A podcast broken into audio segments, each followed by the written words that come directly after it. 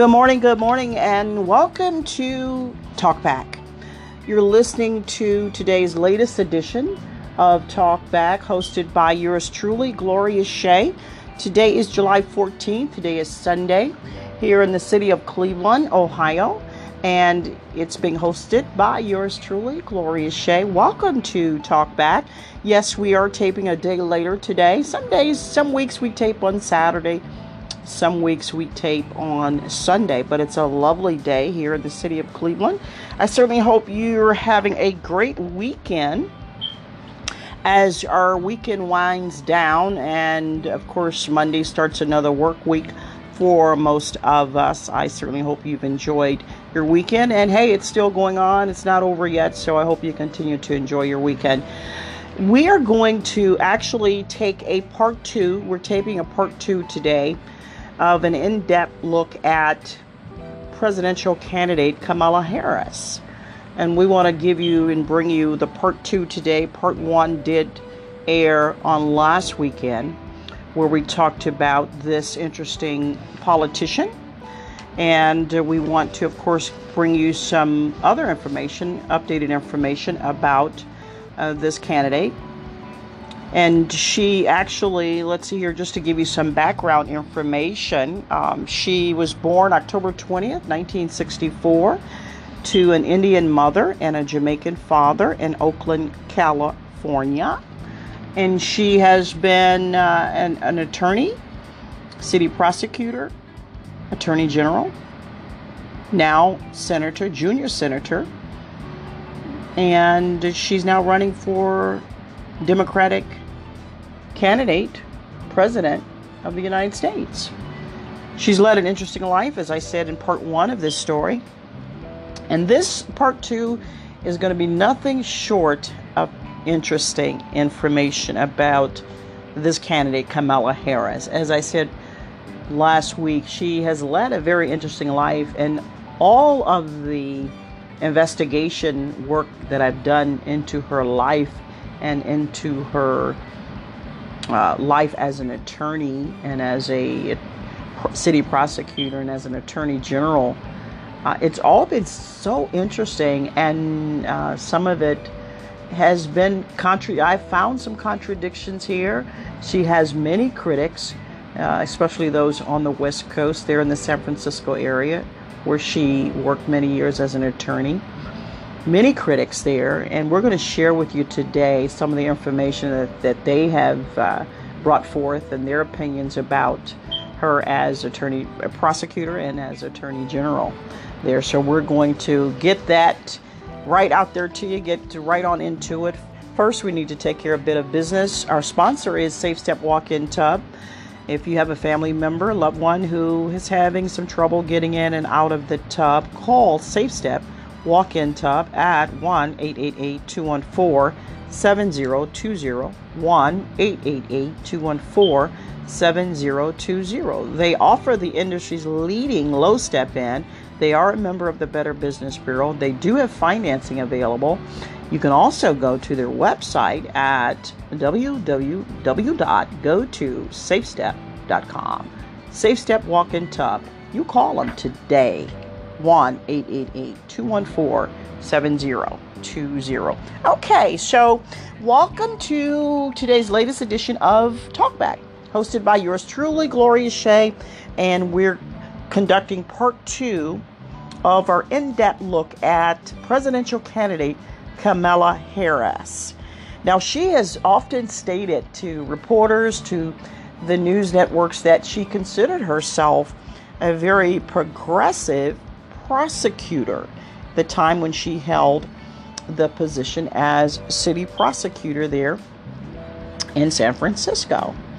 And what we're going to show you or share with you in today's episode, part two, is not everyone, not everyone agrees with that assessment that she has been a very progressive prosecutor. You may often have heard her say, When I became a prosecutor, when I was elected district attorney, and also Attorney General of California, she said, I created one of the first re- reentry initiatives It became a model. It was designated as a model in the United States for what law enforcement should do to be, as I call it, smart on crime. Now, on last week's episode, I gave you a really good outlook or outline of her uh, program. It was uh, it was a reentry program for uh, first-time drug offenders who sold drugs and uh, dealers, and also those that maybe have been was uh, arrested for using drugs. She did launch that in March of 2015. She was then Attorney General, and it was a great. I mean, it it was a great program. It was very very successful, and I outlined that to you how she actually was able to take first time offenders and help them re enter into society and become productive citizens without having to spend massive amount of time in jail for just distributing small amount of drugs.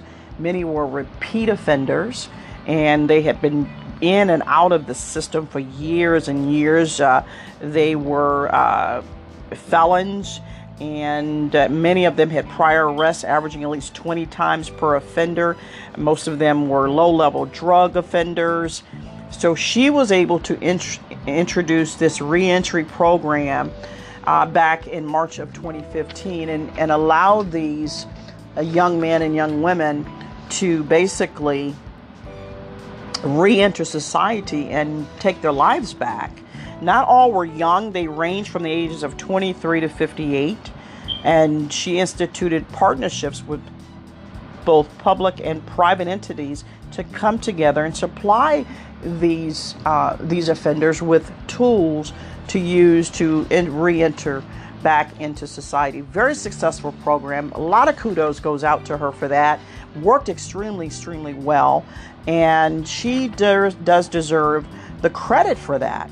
So that was great. She, you know, that was a great thing. Worked well, even got some funding, and it's still, uh, I imagine, by me being here on in the Midwest, in Cleveland, I'm not sure how effective it is today. If anyone has taken up the mantle and continue to to offer the program, but it was a great model, as she said, for the whole country, and I certainly hope that other states take up the initiative to continue that program. So, great things there, but she has a lot of critics, and um, they really are saying that she's not as progressive as she would like us to think that she is.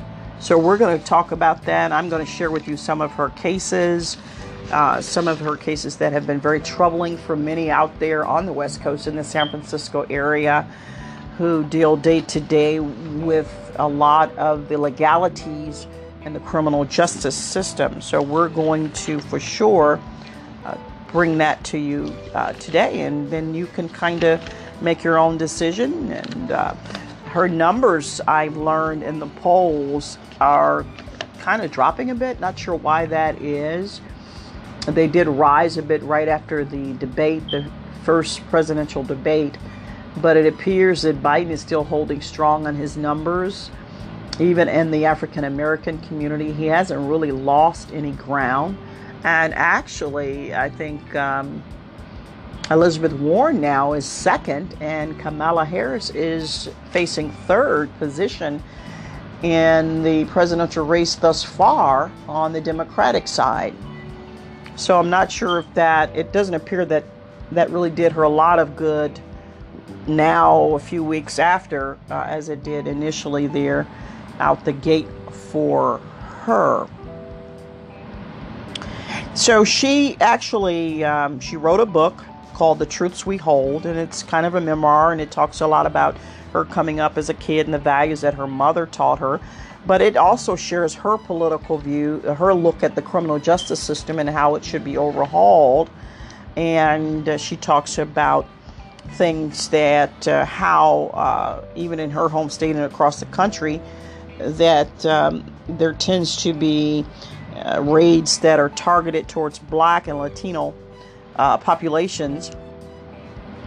And she talked about, she also wrote a book back in 09, which I wasn't aware of in 2009. Uh, it was entitled Smart on Crime A Career Prosecutor's Plan to Make Us Safer. So uh, that is a book that she wrote back in 2009. There's a lot of talk that, and we all remember former President Barack Obama's book, The Audacity of Hope, and how that was just fantastically done. The writing, the inspiration that came out of that book was just unmatched. A very popular book on the New York Times bestsellers list. Did extremely, extremely well. And I'm not sure if she was looking to match what Obama did with his book in her memoir, The Truths We Hold. Not sure if she was looking to hit the same home run there that Barack did with his book, but um, her book, her memoir, talk, talks about pretty much overhauling the criminal justice system. And at the time, Barack, of course, had spent uh, not a whole lot of time as a senator when he decided to throw his hat in the ring for the uh, for the office of president of the United States. But the, the the word is that her book is not doing as well as Barack's uh, uh The Audacity of Hope did back in 2006. And uh, but I made note of this in last week's episode. Um, her overall felony conviction rate in San Francisco rose from 52% in 03 to 27% in 06, the highest seen in a decade. So she her conviction rates were pretty darn good. Pretty darn good there. So we uh, we have to take take that into consideration. But the New York Times did a report actually in January of this year and they explicitly say that they think the senator was often on the wrong side of history when she served as California's Attorney General.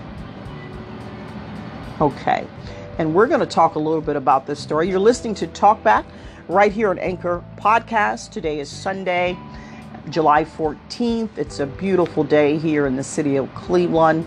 Our sponsor is Safe Step Walk In Tub. You can give them a call at 1 888 214 7020. 1 888 214 7020.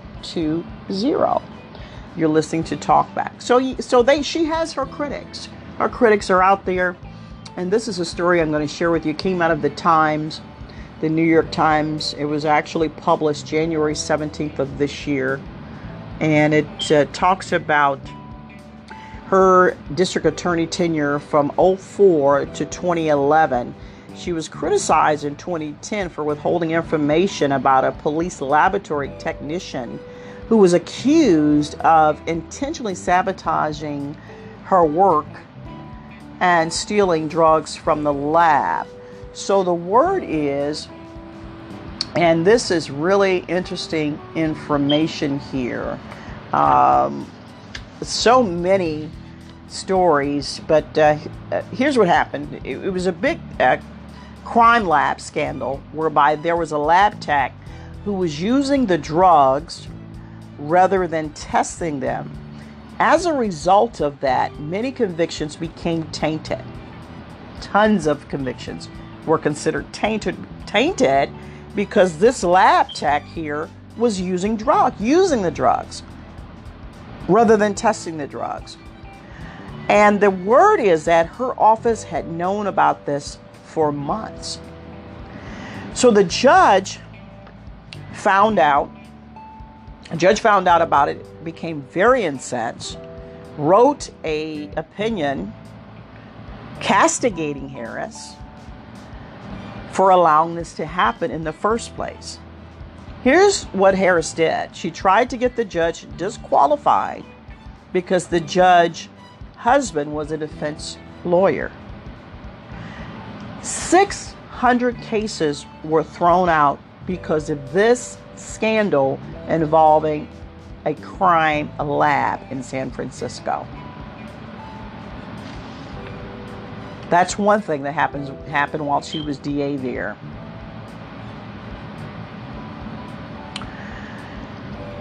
Now, progressives urged her, many progressives there locally in the San Francisco area as well as nationally, uh, has urged her over the years to embrace criminal justice reform, which is what she says.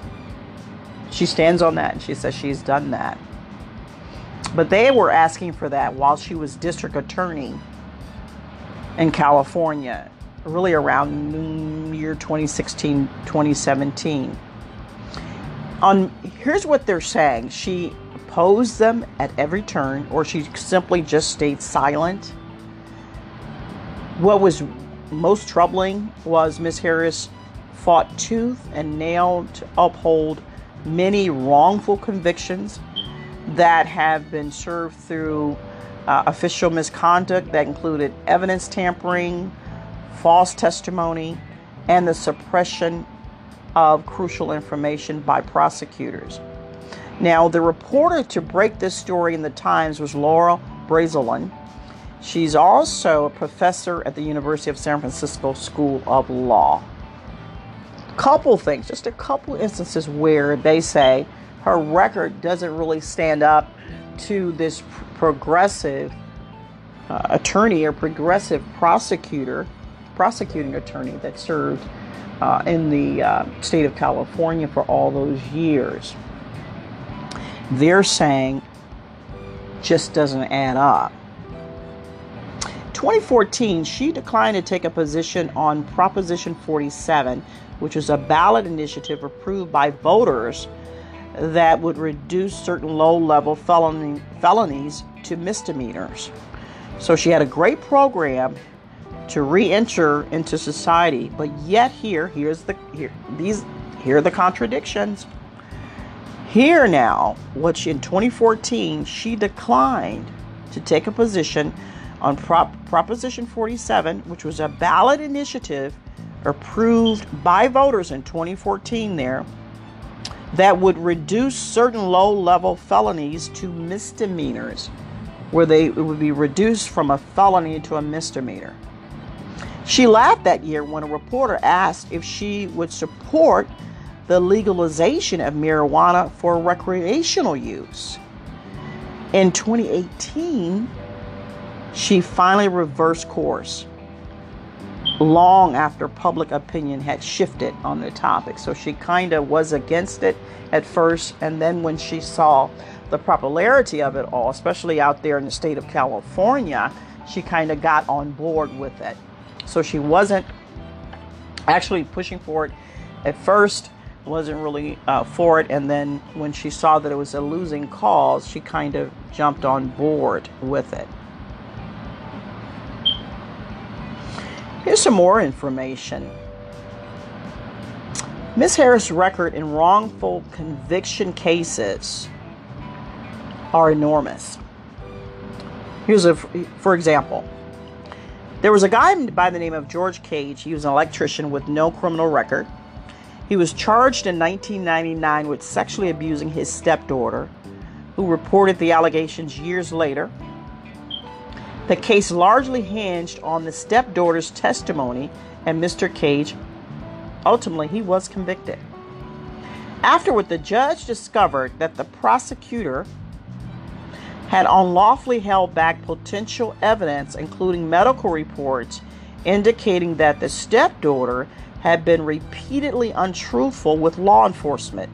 Her mother even described her as a pathological liar.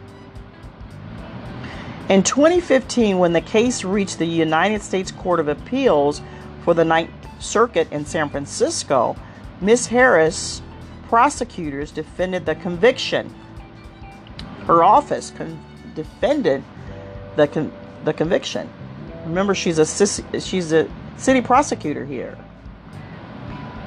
They pointed out that Mr. Gage, while forced to act as his own lawyer, had not properly raised the legal issue in the lower court as the law requires.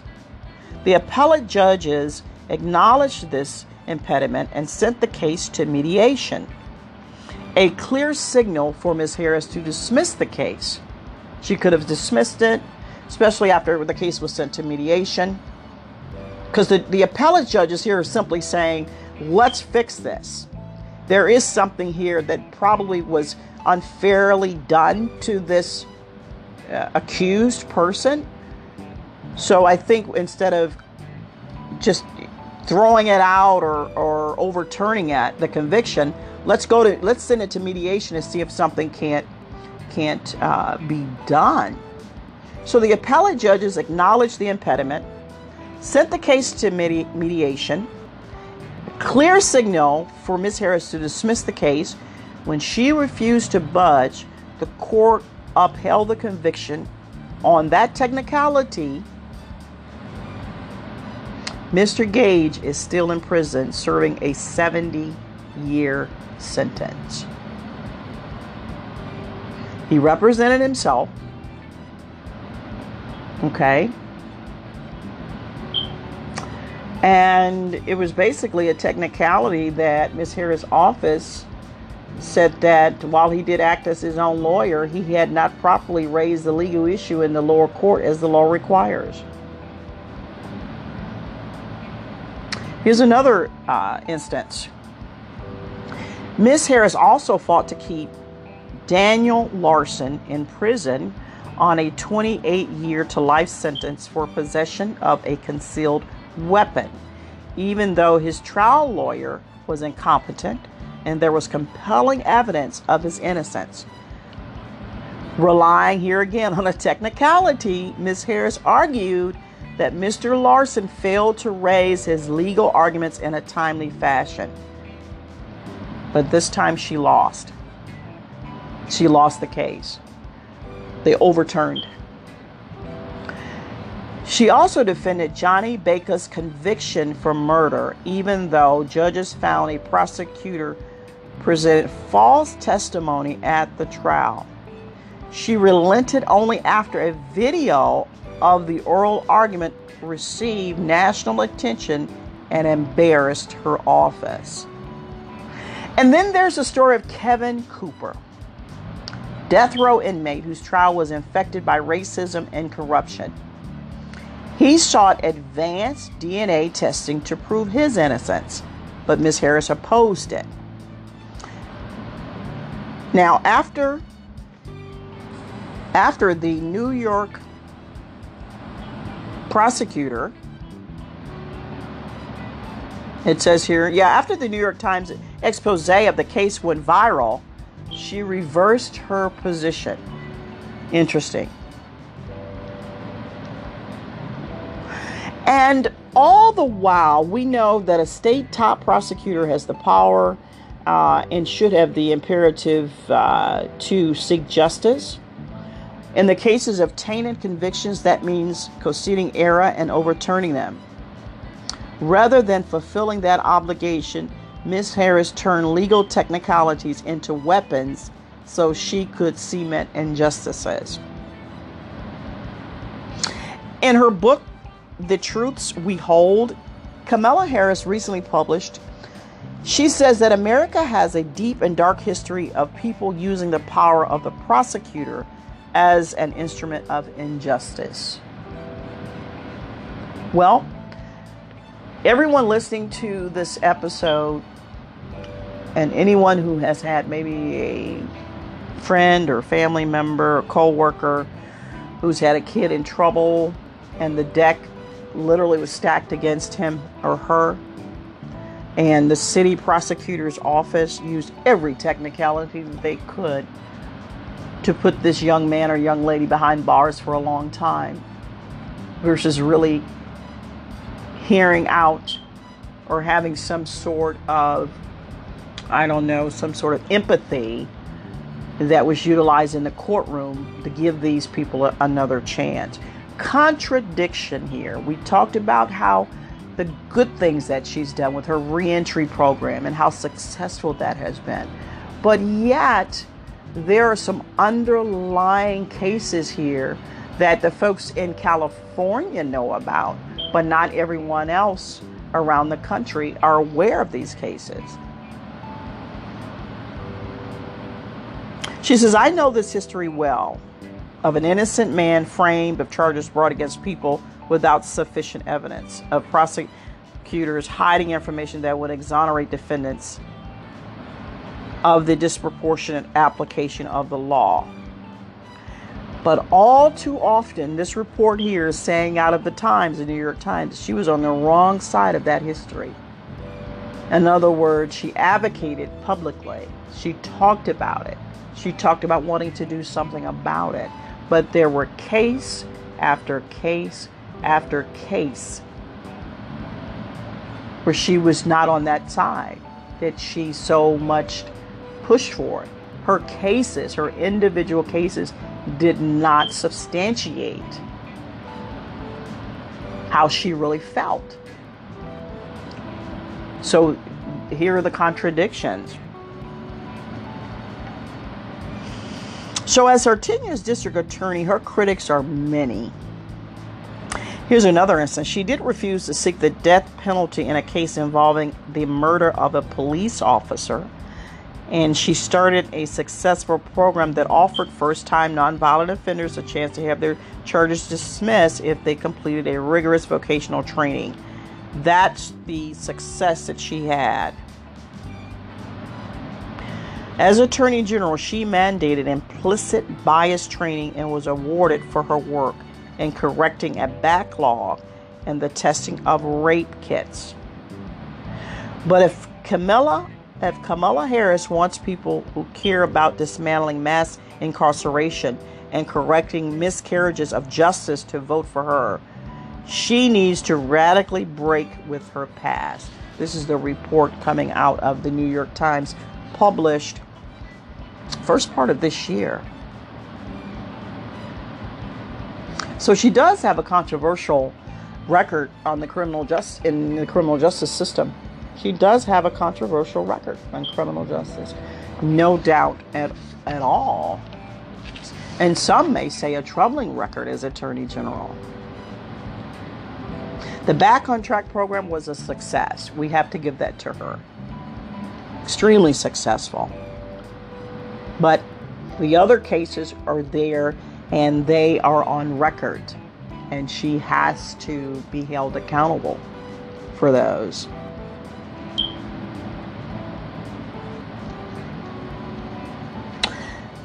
It also says that her office fought to release fewer prisoners even after the U.S. Supreme Court found that overcrowding in California prisons was so bad that it amounted to unconstitutional, cruel, and unusual punishment.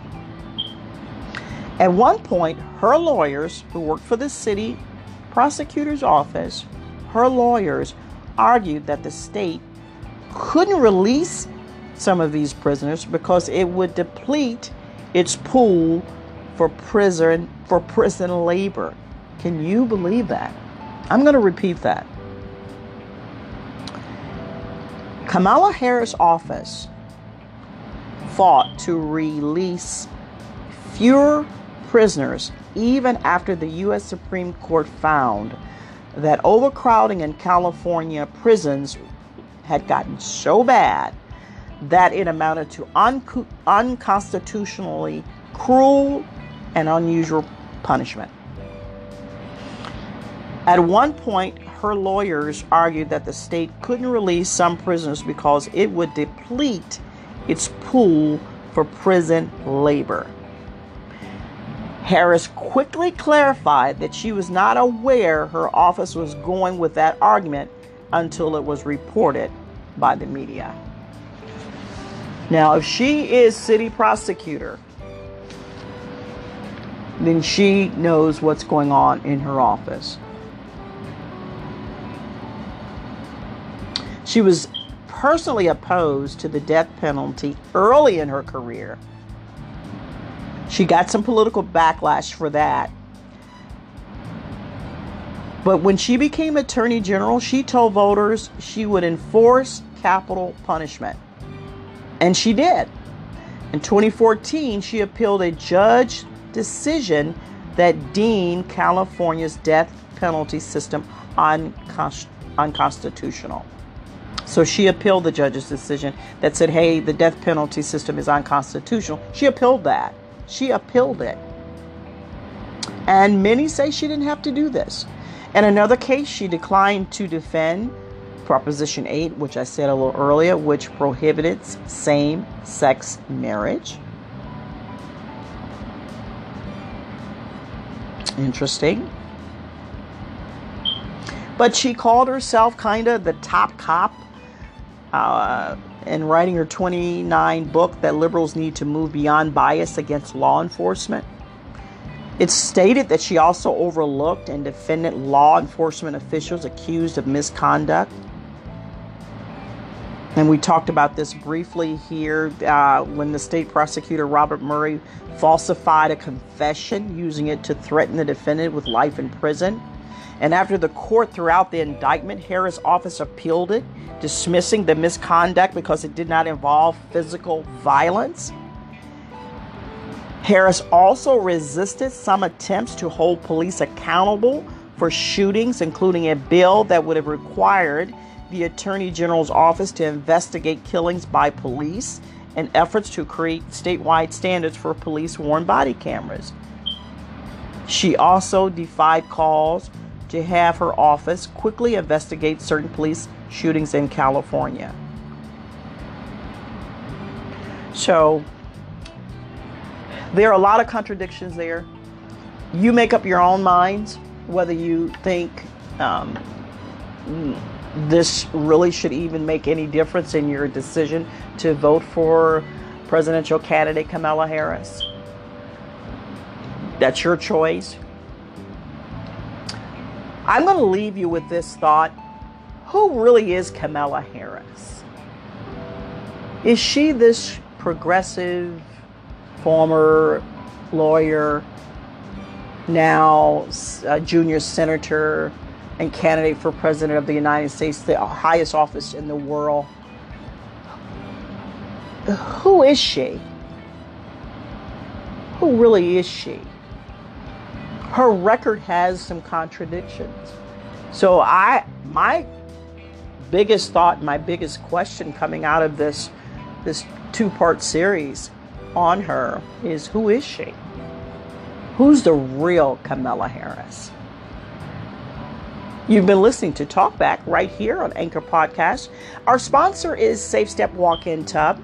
If you have a loved one who's having some trouble getting in and out of the tub, Let's face it, their lifestyle has changed or your lifestyle has changed. Call Safe Step Walk In Tub at 1 888 214 7020. That's 1 888 214 7020. You can certainly go to their website at www.gotosafestep.com. Well, that's my show, folks. You've been listening to Talkback right here, hosted by Gloria Shea on Anchor Podcast until next time, America.